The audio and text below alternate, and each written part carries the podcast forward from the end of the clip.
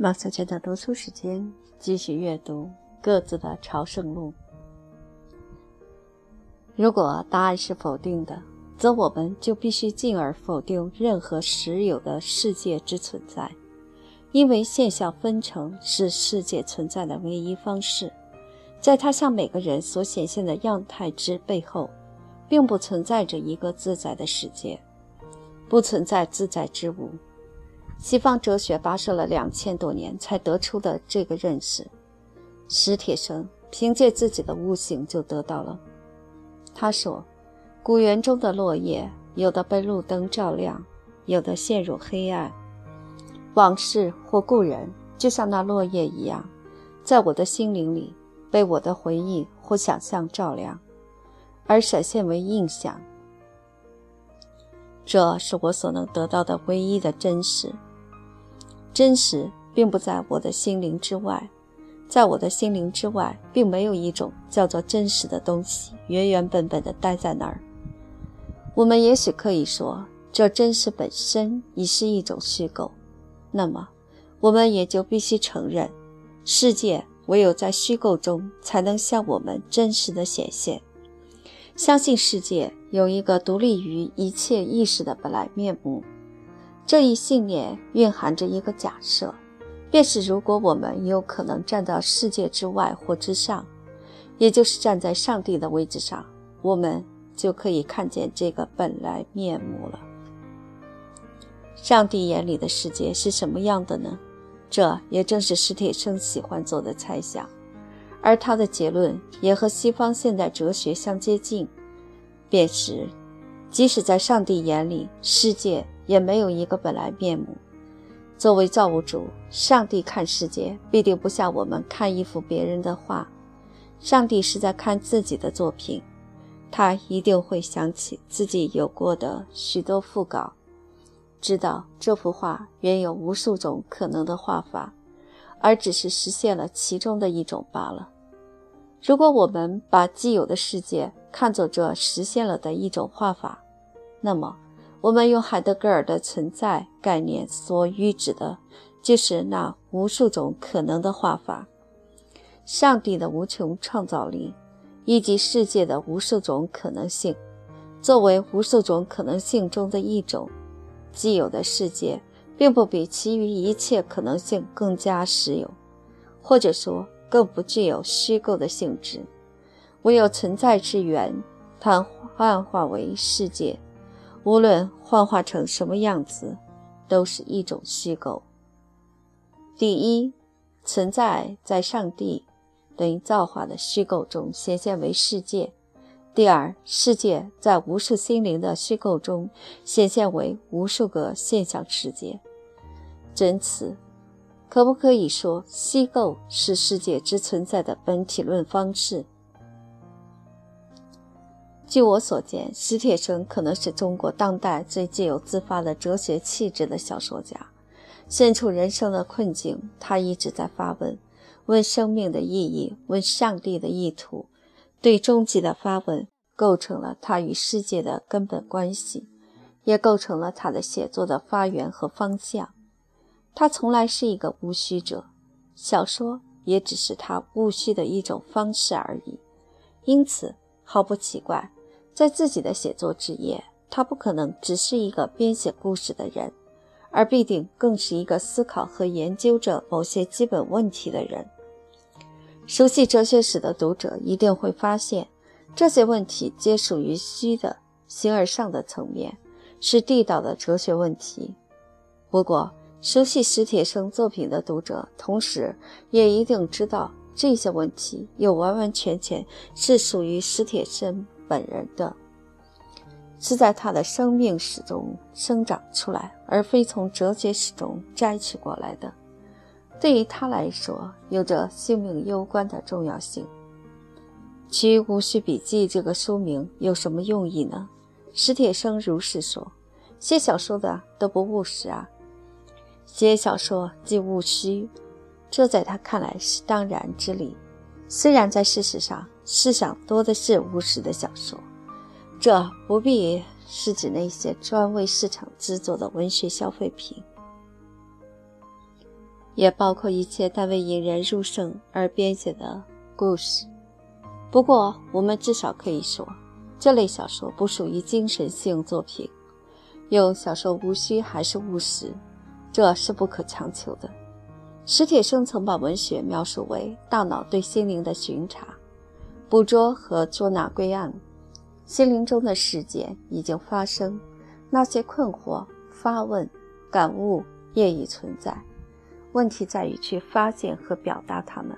那些从来不发生此类事件的小说家，当然就不可能关心心灵，他们的大脑就必然会热衷于去搜集外界的奇事异闻。应该承认，具体到这部小说《戊戌笔记》的书名也是很切题的。这部小说要贯穿着一种研究的风格。所研究的中心问题是人的命运问题，因此不妨把它看作对人的命运问题的哲学研究。当然，作为小说家，史铁生戊戌的方式不同于思辨哲学家，他不是用概念，而是通过人物和性情的设计来进行他的哲学研究的。不过，对于史铁生来说，人物和情节不是目的。而只是研究人的命运问题的手段，这又是他区别于一般小说家的地方。在阅读这部小说时，我常常仿佛看见在写作之夜里，史铁生浮生在一张大棋盘上，手下摆弄着用不同字母标记的棋子，聚精会神地研究着他们的各种可能的走法及其结果。这张大棋盘。就是他眼中的生活世界，而这些棋子则是活动于其中的人物。他们之所以皆无名无姓，是因为他们只是各种可能的命运的化身，是作者命运之思的符号。这些命运可能落在任何一个人身上。看世界的两个相反角度，是史铁生反复探讨的问题。他还把这一思考贯穿于对小说构思过程的考察。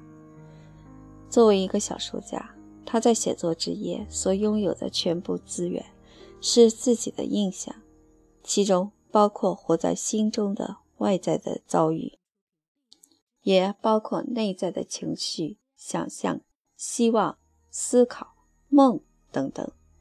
这一切构成了一个仅仅属于他的主观世界，他所面对的则是一个假设的客观世界，一张未知的、有待研究的命运地图。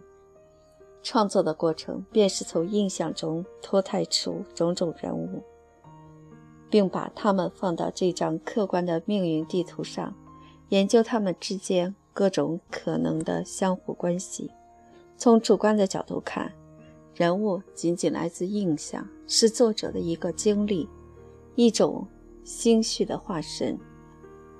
从客观的角度看，人物又是某种可能的命运的化身，是这种命运造成的一种情绪，或者说是一种情绪对这种命运的一个反应。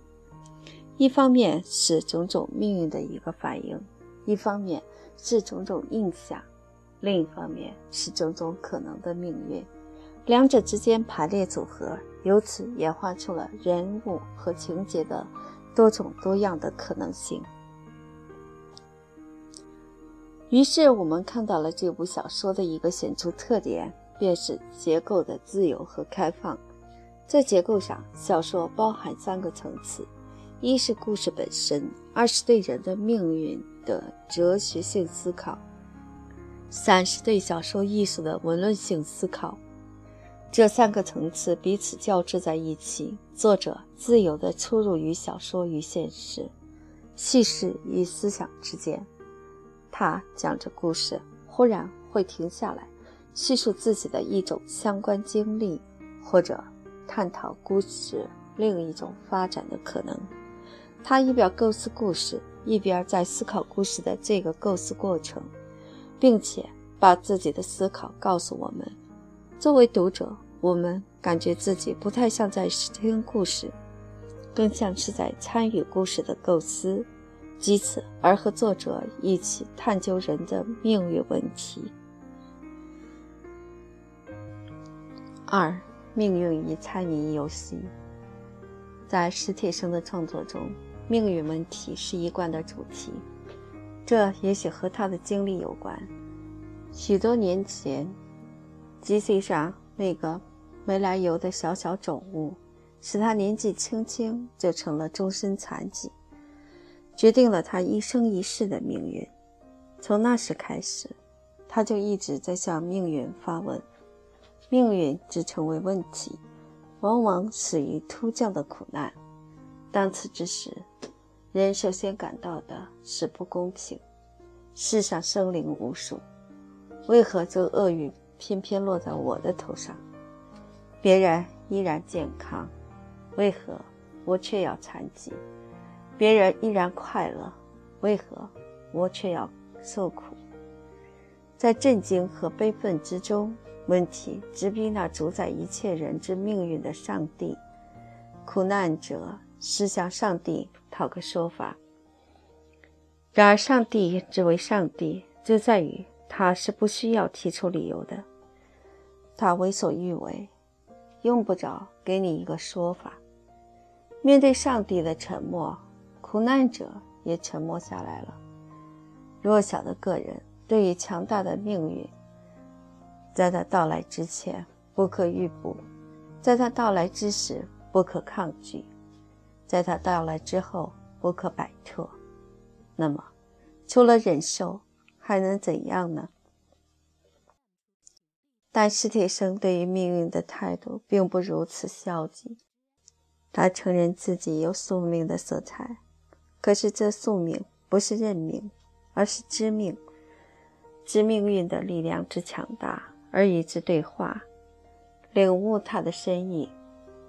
抗命不可能，认命又不甘心，知命便是在这两难的困境中生出的一种智慧。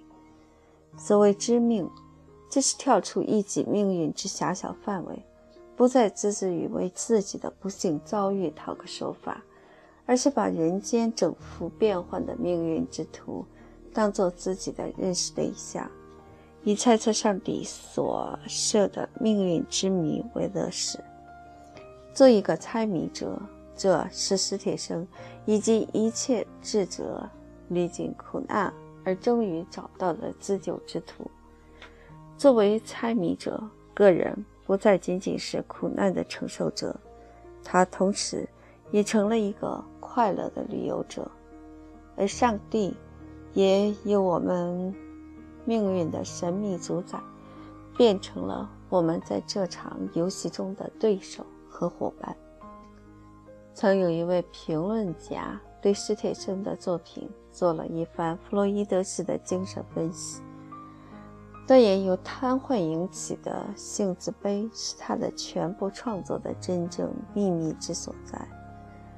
对于这一番分析，史特列生相当豁达地写了一个。只是这些搞心理分析的人太可怕了，我担心这样发展下去，人还有什么米可猜呢？而无米可猜的世界，真正是一个可怕的世界呢。好在上帝比我们智商高，他将永远提供给我们新谜语。我们一起来做这游戏，世界就恰当了。开开玩笑，否则我说什么呢？老沃已给人家套了去。读这段话时，我不由得对史铁生充满敬意，知道他已经上升到了足够的高度。作为一个以上帝为对手和伙伴的大猜谜者，他无需再去计较那些涉及他本人的小谜底的对错。史铁生之走向猜谜，残疾是最初的基因，但是他没有停留于此。人生困境之形成，身体的残疾既非充分条件，亦非必要条件。凭他的敏于感受和精于思索，即使没有残疾，他也必能发现人生固有的困境，从而成为一个猜谜者。正如他所说：“世人面对的是上帝布下的迷阵，之所以要猜斯芬克斯之谜，是为了在天定的困境中得救。这使人想起尼采的话：“倘若人不也是诗人、猜谜者、偶然的拯救者，我如何能忍受做人？猜谜何以就能得救，就能忍受做人了呢？因为它使一个人获得了一种看世界的新的眼光和角度。”以一种自由的心态去面对人生的困境，把困境变成了游戏的场所。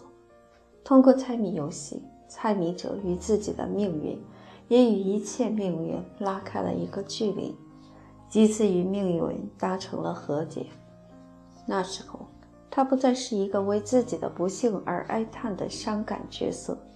也不再是一个站在人生的困境中抗议和嚎叫的悲剧英雄，他已从生命的悲剧走进了宇宙的喜剧之中。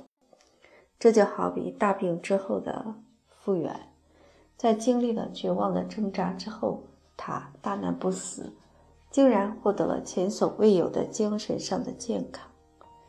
在史铁生的作品中。我们便能鲜明地感觉到这种精神上的健康，而减少上述那位评论家所渲染的阴郁心理。那位评论家是从史铁生的身体的残疾推导出他必然会有阴郁心理的。我愿把这看作心理学和逻辑皆不具备哲学资格的一个具体证据。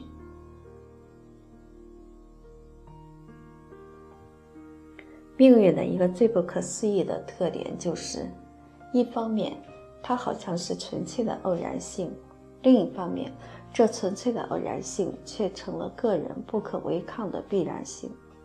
一个极偶然、极微小的差异或变化，很可能会导致天壤之别的不同命运。命运意味着一个人在尘世的全部祸福，对于个人至关重要。却被上帝极其漫不经心、不负责任地决定了。由个人的眼光看，这不能不说是荒谬的。为了驱除荒谬感，我们很容易走入一种思路，便是竭力给自己分配到的这一部分命运寻找一个原因、一种解释。例如，倘若遭到了不幸，我们便把这不幸解释成上帝对我们的惩罚。因果报应之类，或考验，天降大任之类，在这种宿命论的以及道德化的解释中，上帝被看作一位公正的法官或英明的首领，他的分配永远是公平合理的或深谋远虑的。通过这样的解释，我们否认了命运的偶然性，从而使它变得似乎合理而易于接受。这一思路基本上是停留在为一己的命运讨个说法上，并且自以为讨到了，于是感到安心。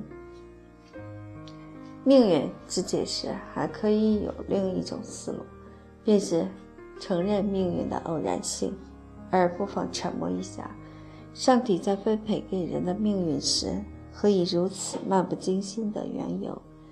史铁柱的小说三篇之三。脚本构思堪称此种揣摩的一个杰作。人生境遇的荒谬，原来是根源于上帝自身境遇的荒谬。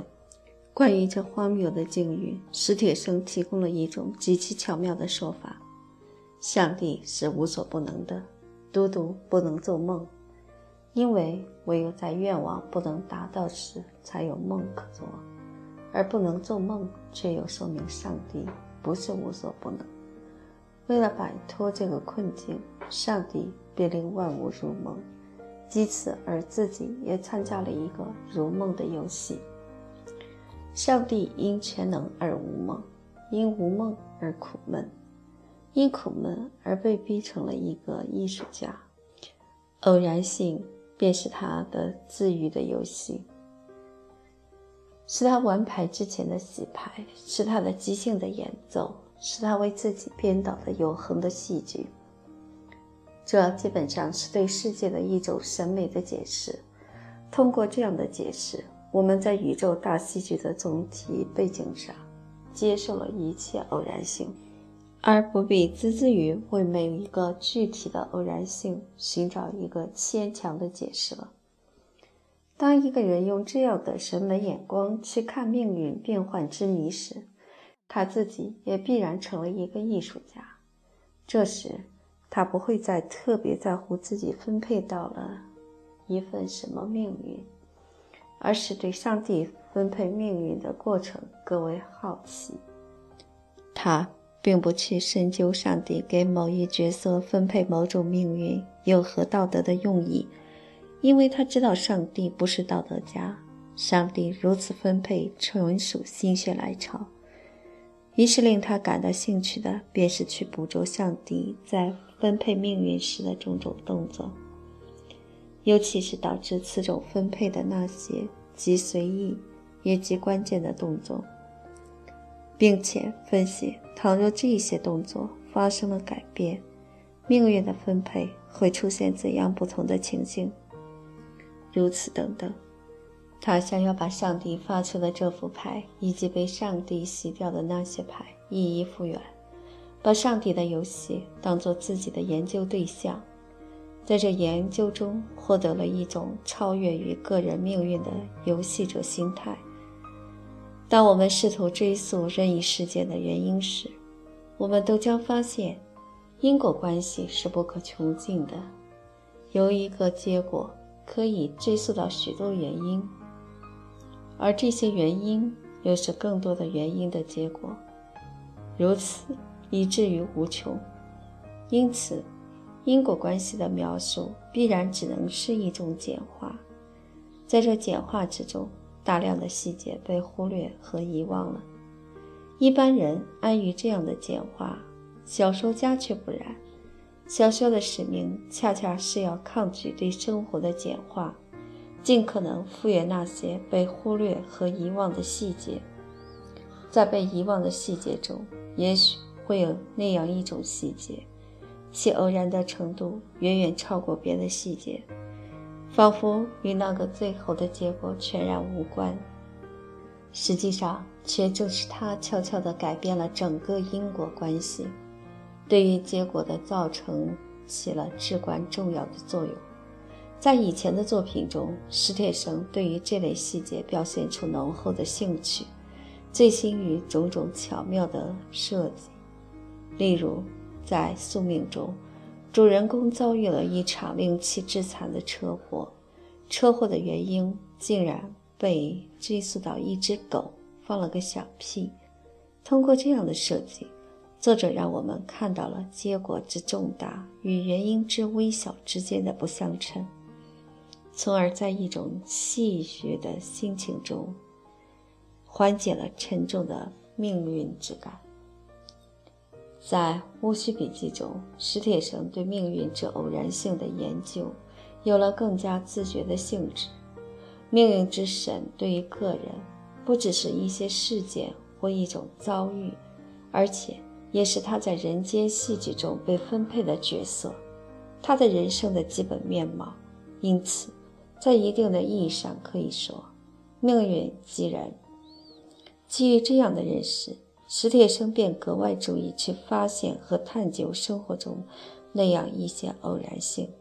他们看似微不足道，却在不知不觉中开启了不同的人生之路，造就了不同的人间角色。在这部小说中，作者把这样的偶然性名之为人物的生日。不同的生日意味着人物从不同的角度进入世界，较多的微小差异往往导致人生方向的截然不同。这就好像两扇紧挨着的门，你推开哪一扇，也许纯属偶然，至少不是出于你自觉的选择。但从两扇门会走进两个完全不同的世界中去。小说以一个回忆开头，与两个孩子相遇在一座古园里。所有的人都曾经是这样的一个男孩或一个女孩。人世间形形色色的人物和迥然相异的命运，都是从这个相似的起点分化出来的。那么，分化的初始点在哪里？这是作者的兴趣之所在。他的方法大致是以自己的若干童年印象为基础，来求解那些可能构成为初始点的微小差异。例如，小巷深处有一座美丽幽静的房子，家住灰暗老屋的九岁男孩。童年的我，对这座房子无比憧憬，在幻想或者记忆中，曾经到这房里去找一个同龄的女孩。这是作者自身的童年印象，也是书中反复出现的一个意象。如果这个男孩在离去时，因为弯身去捡从衣袋掉落的一件玩具，在同样的经历中稍稍慢了一步，听见了女孩母亲的话。他怎么把外面的野孩子带了进来？他的梦想因此而被碰到了另一个方向上。那么，他日后就是画家 Z，一个迷恋幻象世界而对现实世界怀着警惕之心的人。如果他没有听见，或者听见了而并不在乎，始终想念着房子里的那个女孩，那么他日后就是诗人 L。一个不断追求爱的梦想的人，房子里的那个女孩是谁呢？也许是女教师欧，一个在那样美丽的房子里长大的女人，毕竟也始终沉溺在美丽的梦境里。终于因不能接受梦境的破灭而自杀了。也许是女导演 A，我认识的女导演已经中年。我想象她是九岁女孩时的情形，一定便是住在那样美丽的房子里。但她从母亲那里继承了坚毅而豁达的品格，因而能够冷静地面对身世的沉浮，终于成为一个事业有成的女人。然而，在诗人 L 盲目而狂热的初恋中，她又成了模糊的少女形象 T，这个形象最后在一个为了能出国而嫁人的姑娘身上清晰起来，使诗人倍感失落。又例如 WR，一个流放者，一个立志从政的人，他的生日在哪一天呢？作者从自己的童年印象中选取了两个细节。一是上小学时，为了免遭欺负而讨好一个可怕的孩子；一是文革中窥见奶奶被斗而惊喜奶奶的地主出身。两者都涉及内心的屈辱经验。我的写作生涯便始于这种屈辱经验。而倘若由此经历的这个孩子倔强而率真，对那可怕的孩子不是讨好，而是回击。对出身的耻辱不甘忍受而要吸血，那么他就不复是我，而成为了决心向伯公宣战的 W.R. 了。作者对微小差异的设计，实际上涉及两种情形：一是客观的遭遇有一点微小的不同，导致了截然不同的结果；二是对同样的遭遇有不同的反应。也导致了截然不同的结果。客观的遭遇与一个人生活的环境有关，对遭遇的主观反应大致取决于性格。如果说环境和性格是决定一个人的命运的两个主要因素，那么在作者看来，个人对这两个因素都是不能支配的。从生活的环境看，每个人生来就已被编织在世界之网的一个既定的网界上，他既被如此编织，并无因果脉络可循，乃是上帝即兴的编织。即使人的灵魂是自由的，这自由的灵魂也必定会发现，他所寄居的肉身被投胎在怎样的时代。民族、阶层和家庭里，与他是彻头彻尾的偶然性，他对此是完全无能为力的。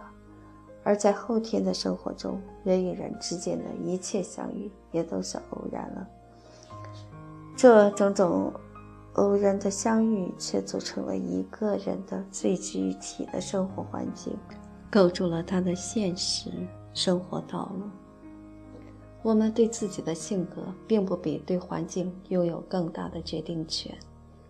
很可能，这颗星球上的一切梦想，都是由于生命本身的密码。一个人无法破译自己生命的密码，而这密码却预先规定了他对各种事情的反应方式。也许可以把性格解释为遗传与环境，尤其是早年环境相互作用的产物，而遗传又可以追溯到过去世代的环境之作用。因此，宏观的看，性格也可归结为环境。有命运的偶然性，自然而然会产生一个问题：既然人不能支配自己的命运，那么人是否要对这自己不能支配的命运承担道德责任呢？作者即叛徒这样一个极端的例子，对此进行了探讨。葵花林里的那个女人。凭着爱的激情，把敌人的追捕引向自己，使他的恋人得以脱险。她在敌人的枪声中毫无畏惧。倘若这是敌人的子弹射中了他，他就是一个英雄。但这个机会错过了，而由于他还没来得及锤炼得足够坚强，终于忍受不住随后到来的酷刑，而成了一个叛徒。这样一个女人，既可以在爱的激情中成为英雄，也可以在酷刑下成为叛徒。但命运的偶然安排，偏偏放弃了前者，而选择了后者。那么，让他为命运的这种安排承担道德责任，而遭到勇士的惩罚，究竟是否公正？综上所述，我们看到了史铁生研究生命问题的两个主要结果：一。与命运和解，从广阔的命运之网中看自己的命运；二，对他人宽容，限制道德判断，因为同样的命运可能落在任何人头上。三，残缺与爱情。戊戌笔记问世后，史铁生曾经表示，他不反对有人把它说成一部爱情小说。他解释道。他在小说中谈到的生命的密码，那隐秘的决定着人物的性格，并且驱使他们走上了不同的命运之路的东西，是残缺，也是爱情。那么，残缺与爱情，就是史铁生对命运之谜的一个比较具体的破译了。残缺即残疾，史铁生是把它们用作同义词的。有形的残疾，仅是残缺的一种。在一定的意义上，人人皆患着无形的残疾，只是许多人对此已经适应和麻木了而已。生命本身是不圆满的，包含着根本的缺陷，在这一点上，无人能够幸免。史铁生把残缺分作两类：一是个体化的残缺，指孤独；另一是社会化的残缺。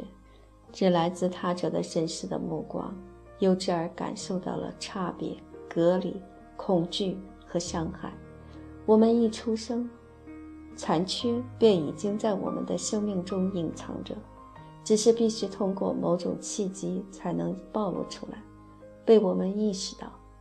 在一个人的生活历程中，那个因某种契机而意识到了人生在世的孤独。意识到了人与人之间的差别和隔离的时刻是重要的，其深远的影响很可能将贯穿终生。在《戊戌笔记》中，作者在探寻每个人物的命运之路的源头时，实际上都是追溯到了他们生命中的这个时刻。人物的生日各异，却都是某种创伤经验。此种安排显然出于作者的自觉。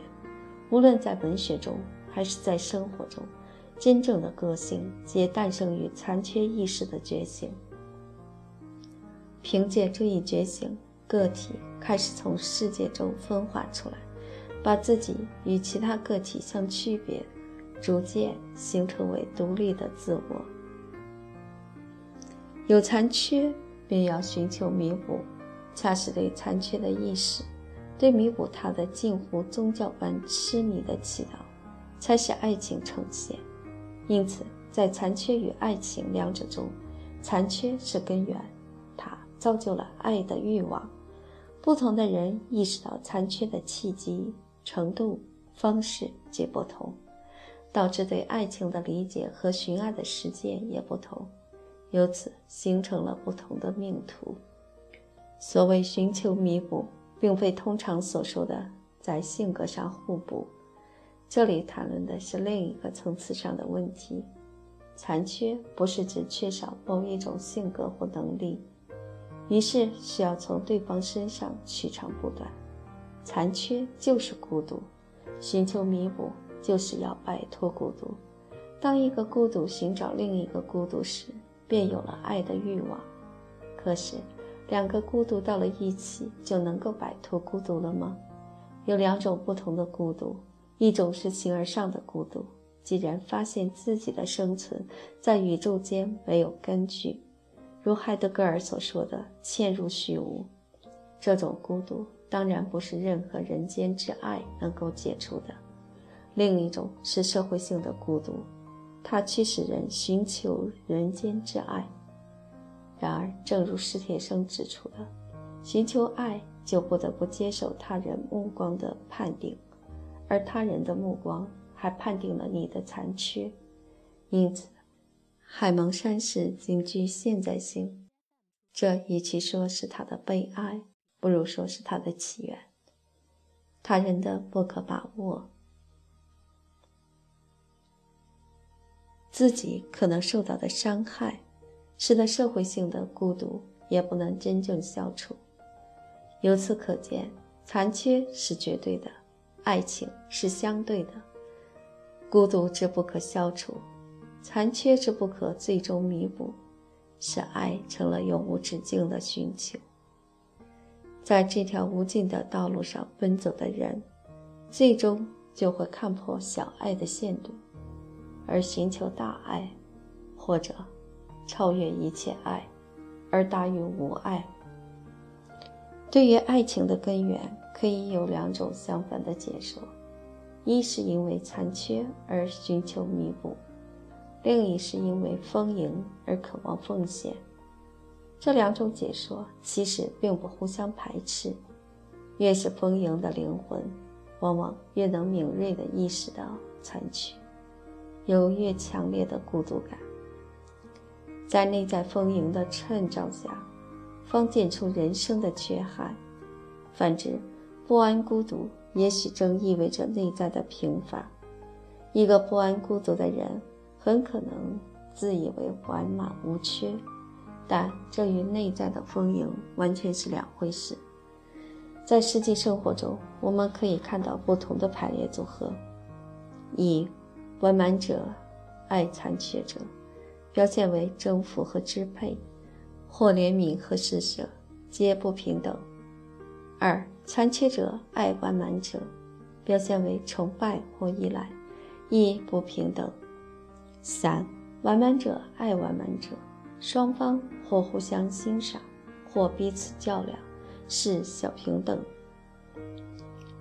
四残缺者爱残缺者，分两种情形：一相濡以沫，同病相怜，是小平等；二知一切生命的残缺，怀着对神的谦卑，以大悲悯之心而爱，是大平等。此项包含了爱的最低形态和最高形态。在《无序笔记》中，女教师欧与她不爱的前夫离婚，与她崇拜的画家 Z 结合。此后，一个问题始终折磨着她：爱的选择基于差异，爱又要求平等，如何统一？她因这个问题而自杀了。欧的痛苦在于，她不满足于四。一，而去寻找二，又不满足于二，而终于发现了四二。可是，性爱作为世俗之爱，却是基于差异的，所能容纳的只是小平等或者不平等，容纳不了大平等。要想实现大平等，只有放弃性爱，走向宗教。哦，不肯放弃性爱，所以只好去死。在小说中，作者借诗人 L 这个人物对于性爱问题进行了饶有趣味的讨论。诗人是性爱的忠实信徒，如同一切真正的信徒一样，他的信仰使他陷入了莫大的困惑。他感到困惑的问题主要有二：其一，既然爱情是美好的，多项的爱为什么不应该？作者的结论是。不是不应该，而是不可能。那么，其二，在只爱一个人的前提下，多项的性吸引是否允许？作者的结论是：不是允许与否的问题，而是必然的。但不应该将之实现为多项的性行为。让我们依次来讨论这两个问题。诗人曾经与多个女人相爱，他的信条是爱与诚实。然而，在这多项的爱中，诚实根本行不通。他不得不生活在谎言中。每个女人都向他要求最爱，都要他证明自己与别的女人的区别，否则就要离开他。其实他自己向每个女人要求的也是这个最爱和区别。设想一下，他们也是一视同仁的爱多个男人，而未把他区别出来。他就感到自己并未真正被爱，为此而受不了。性爱的现实逻辑是，每一方都向对方要求最爱，即一种与对方给予别人的感情有别的特殊感情。这种相互的要求必然把一切不最爱都逼成不爱，而把最爱限定为只爱。至此为止。多项的爱之不可能，似乎仅是指现实中的不可能，而非本性上的不可能。也就是说，不可能只是因为各方都不能接受对方的爱是多项的，于是不得不互相让步。如果撇开这个接受的问题，一人是否可能爱上多人呢？爱情的专一究竟有无本性上的根据？史铁生认为有，他。的解释是：孤独创造了爱情，多项的爱情则是孤独的背景消失，从而使爱情的原因消失。我说一说对他的这一解释的理解：人因为孤独而寻求爱情，寻求爱情就是为自己的孤独寻找一个守护者。他要寻找的是一个忠实的守护者，那人必须是一心一意的。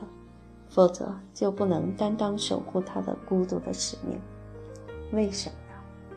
因为每一个孤独都是独特的，而在一种多项的照料中，它必丧失此独特性，沦为一种一般化的东西了。形象地说，就好比一个人原想为自己的孤独寻找一个母亲，结果却发现是把他送进了托儿所里。成了托儿所阿姨所照料的众多孩子中的一个普通孩子。孤独和爱情的寻求，原本凝聚了一个人的沉重的命运之感；来自对方的多项的爱情，则是对此命运之感的蔑视，把本质上的人生悲剧化作了轻浮的社会喜剧。与此同理，一个人倘若真正是要为自己的孤独寻找守护者，他所要寻找的必是一个，而非多个守护者。他诚然可能喜欢甚至迷恋不止一个异性，但是在此场合，他的孤独并不真正出场，而是隐藏了起来，躲在深处旁观着他的主人逢场作戏。唯有当他相信自己找到了一个人，他能够信任的把自己的孤独交付那人守护之时。他才是认真的在爱，所以在我看来，所谓爱情的专一，不是一个外部强加的道德律令，而应从形而上的层面来理解其含义。按照史铁生的一个诗意的说法，即爱情的根本愿望是在陌生的人山人海中寻找一种自由的盟约。诗人 L 后来吸取了教训，不再试图实行多项的爱情，而成了一个真诚的爱者。最爱甚至只爱一个女人。然而，作为好色之徒，他仍对别的可爱女人充满着性幻想。作为诚实的化身，他又向他的恋人坦白了这一切。于是他受到了恋人的拷问，结果是他离去，恋人则理直气壮地离开了他。拷问之一：我们是在美术馆里极其偶然地相遇的。我迷路了，推开了右边的而不是左边的门，这才有我们的相遇。如果没有遇到我，你一定会遇到另一个女人的。结论：我对于你是一个偶然，女人对你来说才是必然。推论：你对我有多的只是情欲，不是爱情。进一步的推论：你说只爱我是一个谎言。这一拷问的前半部分无可辩驳，诗人和这位恋人的相遇的确完全是偶然的。可是。在这世界上，谁和谁的相遇不是偶然的呢？分歧在于对偶然的评价。在茫茫人海里，两个个体相遇的几率只是千千万万分之一，而这两个个体终于极其偶然的相遇了。我们是应该因此而珍惜这个相遇呢，还是因此而轻视他们？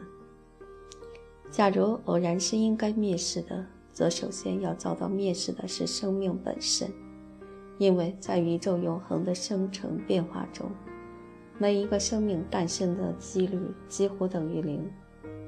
而倘若一个偶然诞生的生命竟能成就不朽的工业，岂不更证明了这个生命的伟大？同样，世上并无命定的情缘，凡缘皆属偶然。好的情缘的魔力。岂不恰恰在于最偶然的相遇，却唤起了最深刻的命运之感？诗人的恋人显然不懂得珍惜偶然的价值。拷问的后半部分涉及到了爱情的复合结构，在精神的形而上的层面上，爱情是为自己的孤独寻找一个守护者；在世俗的形而下的层面上，爱情。又是由性欲发动的对异性的爱慕，现实中的爱情是这两种冲动的混合，表现为在异性世界里寻找那个守护者，在异性世界里寻找是必然的，找到谁则是偶然的。所以恋人所谓“我对于你是一个偶然”，女人对你来说才是必然，确实事实。但是。他的推论却错了，因为当诗人不只是把他作为一个异性来爱慕，而且认定他就是那个守护者之时，这就已经是爱情，而不仅仅是情欲了。爱情与情欲的区别就在于是否包含了这一至关重要的认定。当然，诗人的恋人可以说，既然这一认定是偶然的。因而是完全可能改变的。我怎么能够对此给予信任呢？我们不能说他的不信任没有道理。于是便有了拷问之二和诗人的莫大困惑。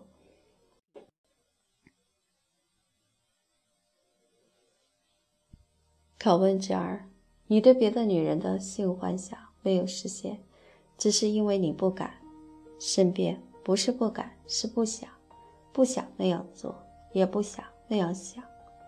如果能实现，我和他们的区别还有什么呢？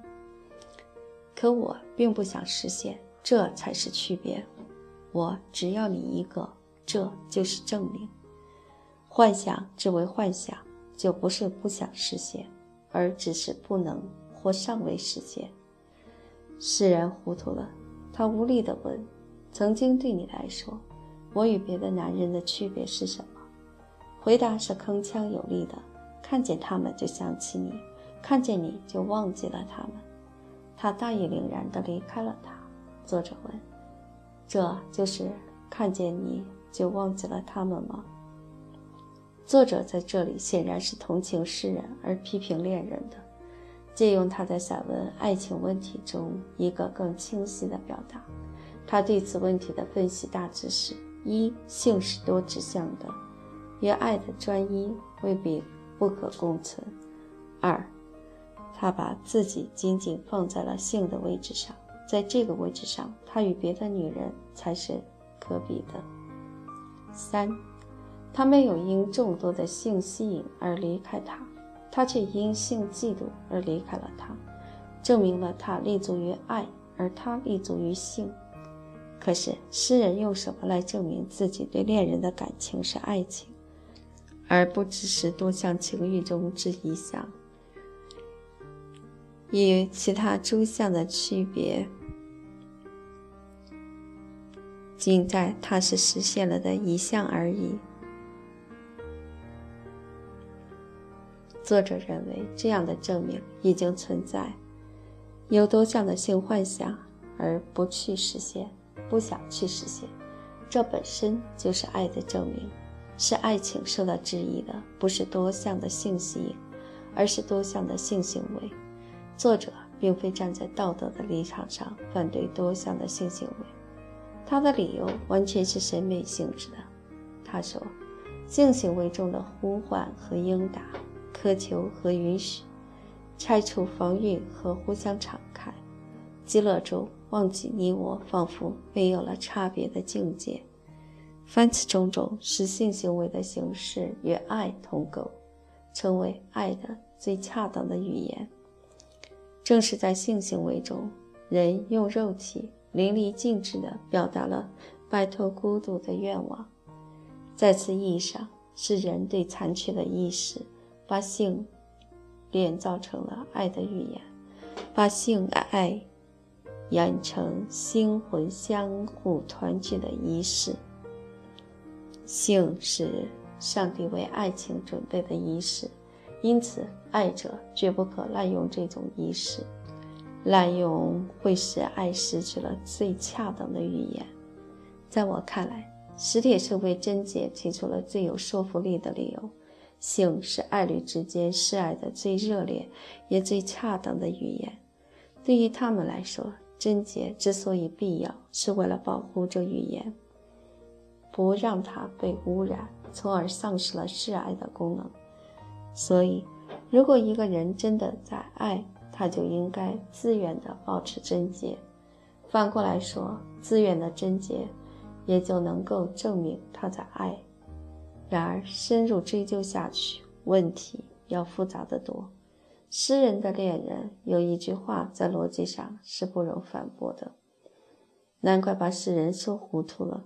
幻想只为幻想，就不是不想实现，而只是不能或尚未实现。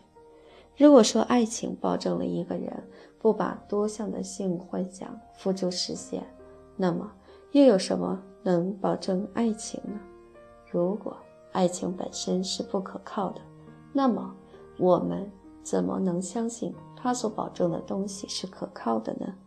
一旦爱情发生变化，那些现在不想实现的性幻想，岂不就有了实现的理由？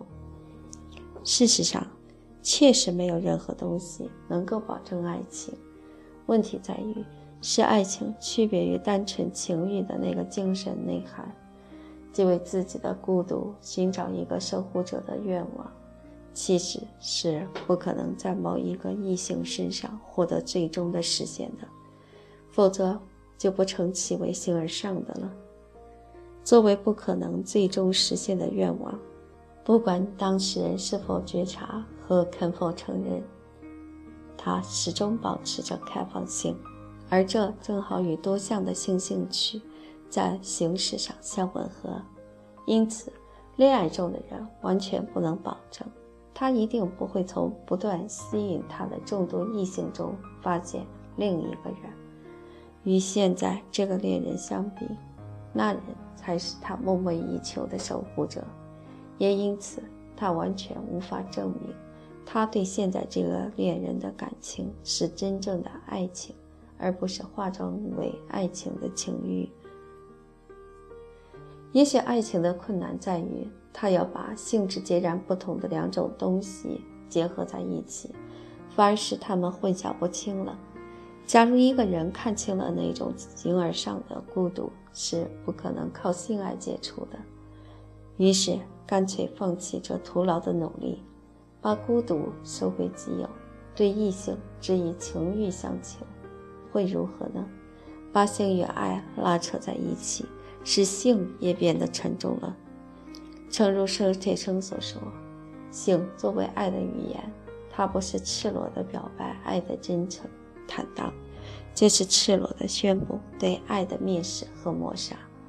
那么，把性和爱分开，不再让它宣告爱或不爱，使它成为一种中性的东西，是否轻松得多？失恋以后，诗人确实这样做了。他与一个个女人上床，只要性不说爱，互相都不再问，区别都没有历史，试图回到乐园，如荒原上那些自由的动物。但是，结果却是更加失落。在无爱的性乱中被排除在外的灵魂，愈发成了无家可归的孤魂。人有灵魂。灵魂必须寻求爱，这注定了人不可能回到纯粹的动物状态。那么，承受性与爱的悖论，便是人的无可避免的命运了。